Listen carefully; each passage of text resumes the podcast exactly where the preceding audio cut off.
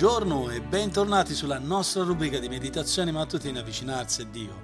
Oggi, questa mattina, sono qui con voi Gianluca Pollutri, pastore della Chiesa Biblica di Firenze e conduttore di questo podcast con il quale anche oggi ci domandiamo come possiamo avvicinarci a Dio.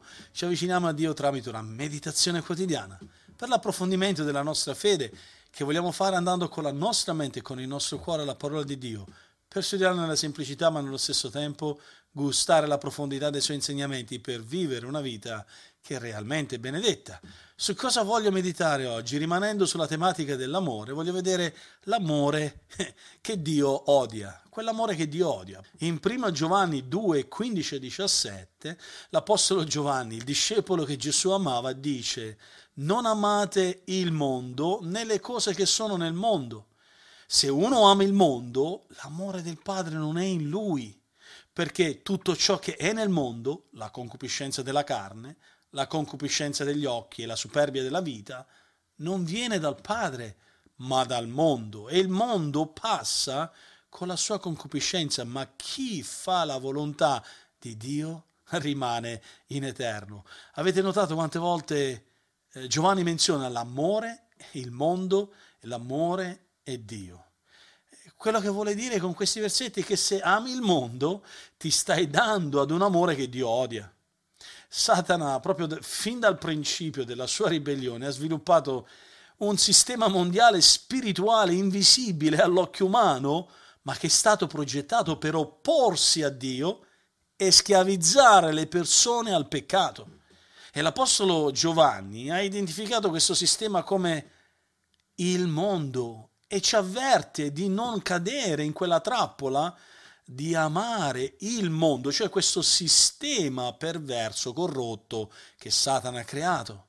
E Satana ha avuto molti secoli per sviluppare un sistema malvagio che plagia le menti e che tiene le menti imprigionate. Quindi è molto efficace in maniera particolare su coloro che rifiutano Cristo, che continuano a rinnegare Cristo. In 1 Giovanni capitolo 5 versetto 19 l'Apostolo ci spiega che mentre noi cristiani apparteniamo a Dio, tutto il mondo invece resta, rimane, giace sotto il potere del maligno. E questo Gesù l'ha chiamato il principe di questo mondo in Giovanni 12, 31 e l'Apostolo Paolo lo menziona a Efesini capitolo 2. In Giovanni 8, 44 ha altresì identificato alcuni non credenti religiosi di quel tempo come figli del loro padre, cioè il diavolo, che è un omicida e il padre della menzogna fin dal principio. E così i non credenti sono completamente identificati con Satana, mentre noi come credenti ci identifichiamo con Dio. Noi che siamo stati liberati dal potere delle tenebre e siamo stati messi nel regno di Cristo, così come dice Paolo in Colossesi 1:13. Ovviamente, se sei da Dio, hai vinto il maligno, perché lo Spirito Santo che abita in noi ti rende capace, più grande di colui che controlla questo mondo, come dice Prima Giovanni, capitolo 4, versetto 4. Queste sono delle verità fondamentali, meravigliose, che ci portano ad avere proprio un approccio di vita pratico e proprio su questo voglio darti dei suggerimenti applicativi. Purtroppo, a volte anche i cristiani cosa fanno?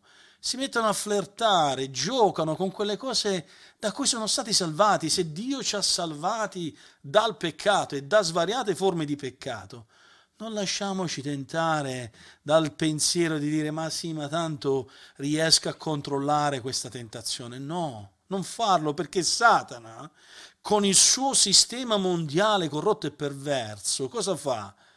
Cerca di offrirti quello che può stimolare la tua mente il tuo cuore in maniera particolare su quelle cose su cui tu sei più che mai tentato.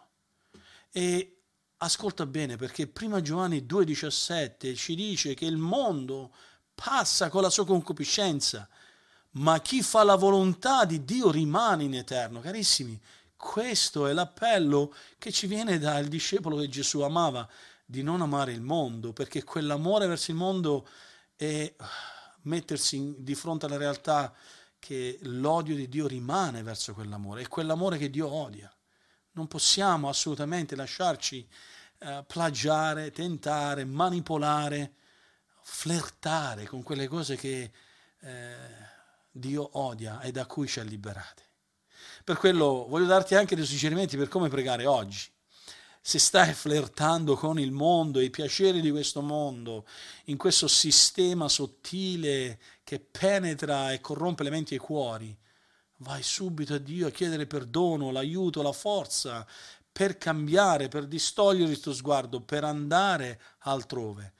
E la cosa più grande che puoi fare, la cosa più bella che puoi fare, è anziché lasciarti lusingare da quelle cose che il mondo può offrire, mettiti tu a lodare Dio che un giorno, un giorno uh, ci libererà completamente da Satana e dal suo sistema malvagio e noi saremo più che mai liberi. Satana sarà sconfitto, il mondo sarà sconfitto. Per quello focalizza la tua mente sulla giusta lode che devi a Dio. E per il tuo approfondimento ti invito a leggere per intero la prima epistola di Giovanni e prendi nota di quei contrasti che Giovanni mette in evidenza tra i figli di Dio e i figli di Satana. Oggi abbiamo visto che c'è un amore che Dio odia. Se ami il mondo, ti stai dando ad un amore che Dio odia. Non lasciarti manipolare in quelle cose che non portano vantaggio al tuo cuore, ma che attirano l'odio di Dio. Sii forte, sii coraggioso, sii fermo nell'amare ciò che Dio ama e che Dio ci benedica in questo anche oggi.